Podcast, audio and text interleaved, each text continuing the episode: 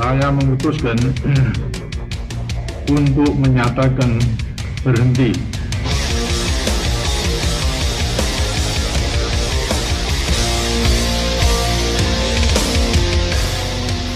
akan memenuhi kewajiban Presiden Republik Indonesia.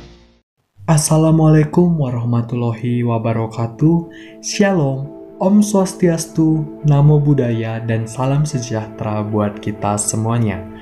Perkenalkan, nama saya Kevin Joel Rikacon Bangun dari Departemen Politik dan Pemerintahan Angkatan 2020 dengan NIM 2045987 SP 29725. Dan pada kesempatan ini, izinkan saya untuk membahas mengenai struktur dan fungsi media massa di Indonesia pada era reformasi.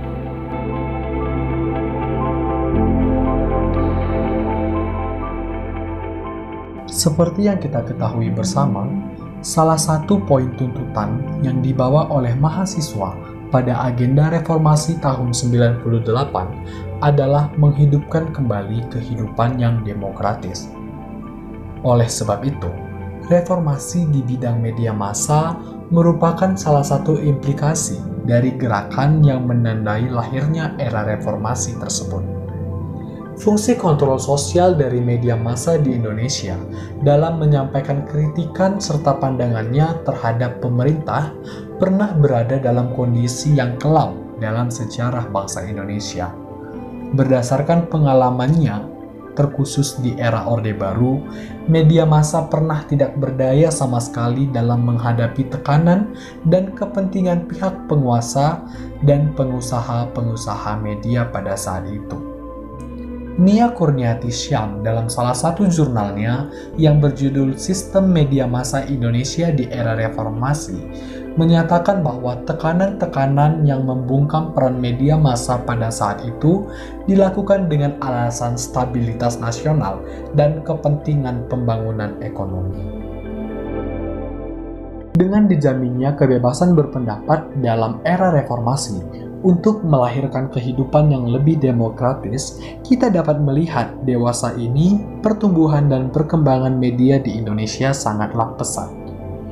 Oleh karena itu, sangat penting bagi kita untuk mengetahui struktur dan fungsi media massa di Indonesia pada era reformasi saat ini. Bagaimana perkembangannya serta apa saja dinamikanya bagi sistem perpolitikan di Indonesia oleh karena itu, pada podcast kali ini kita akan membahas dan mengupas tuntas mengenai struktur dan fungsi media dalam kehidupan sosial dan politik yang ada di Indonesia.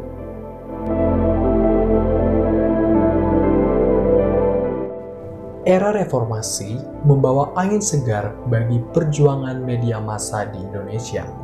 Pada awal era reformasi ini, penerbitan Undang-Undang Nomor 40 Tahun 1999 tentang pers dinilai menjadi tonggak awal kebebasan pers di Indonesia. Undang-Undang Nomor 40 Tahun 1999 ini merupakan pengganti bagi Undang-Undang Nomor 21 Tahun 1982 mengenai wewenang pemerintah Orde Baru dalam mengontrol kinerja pers pada saat itu. Undang-undang ini dinilai mewujudkan kebebasan pers di Indonesia karena dalam undang-undang tersebut kemerdekaan pers dijamin sebagai hak asasi warga negara dan pers nasional Indonesia tidak dikenakan penyensoran, pemberedelan ataupun pelarangan penyiaran. Selain itu, pada awal era reformasi ini, surat izin usaha penerbitan pers juga dihapuskan oleh karena itu, pada era reformasi, banyaknya media massa yang tumbuh dan berkembang di Indonesia menjadi hal yang biasa. Selain itu, Departemen Penerangan di era Orde Lama juga dihapus pada era reformasi. Hal tersebut dilakukan agar media massa dapat melaksanakan melaksanakan kegiatan jurnalistiknya tanpa tekanan dan kepentingan penguasa maupun pengusaha-pengusaha media.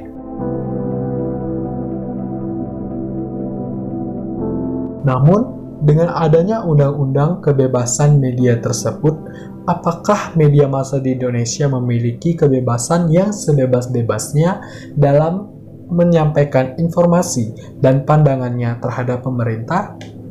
Dilansir dari kompas.com, media massa di Indonesia pada era reformasi bukanlah media massa dengan kebebasan yang tanpa batas. Karena kebebasan media di Indonesia disertai dengan pertanggungjawaban sosial kepada seluruh masyarakat Indonesia. Oleh karenanya, media massa harus berorientasi pada kepentingan umum. Menurut buku Journalism Today karya Andi Fahrudin, ada enam ciri-ciri media massa di Indonesia pada era reformasi. Yang pertama, media massa melayani sistem politik dengan menyediakan informasi, diskusi, dan perdebatan tentang masalah yang dihadapi masyarakat. Ciri yang kedua, media massa memberikan penerangan kepada masyarakat sehingga masyarakat dapat mengatur dirinya sendiri. Ciri media massa yang ketiga adalah media massa menjadi penjaga hak perorangan dengan bertindak sebagai watchdog yang mengawasi kinerja pemerintah. Selain itu, ciri media massa pada era reformasi adalah melayani sistem ekonomi dengan mempertemukan pembeli dan penjual barang atau jasa melalui medium periklanan. Selain itu, media massa pada era reformasi juga memiliki ciri sebagai penyedia hiburan dan yang terakhir, media massa mengusahakan sendiri biaya operasional sehingga bebas dari tekanan orang-orang yang memiliki kepentingan. Peningkatan kebebasan berpendapat yang dilakukan dewasa ini dan telah berimplikasi pada peningkatan kuantitas media massa yang ada di Indonesia merupakan hal yang sangat wajar untuk kita pertanyakan kualitasnya.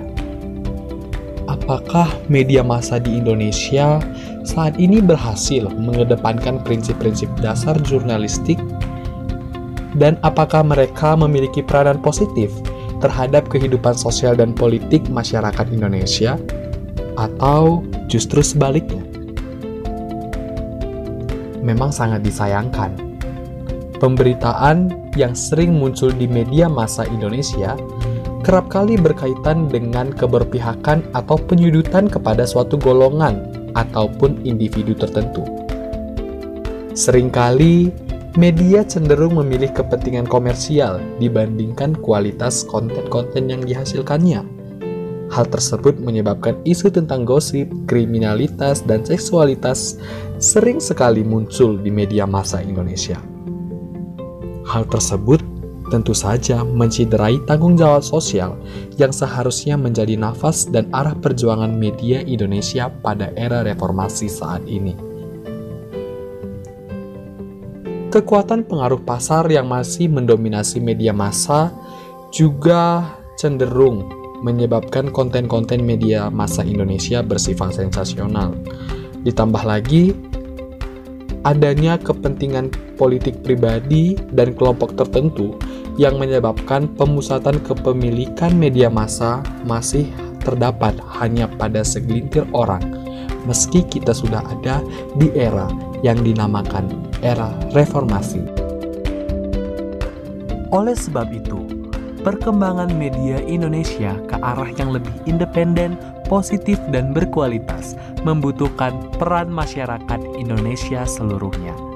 Hal-hal yang dapat kita lakukan adalah dengan mencermati isi konten media masa Indonesia agar konten-konten yang muncul ke permukaan adalah konten-konten yang berkualitas, bukan bersifat sensasional.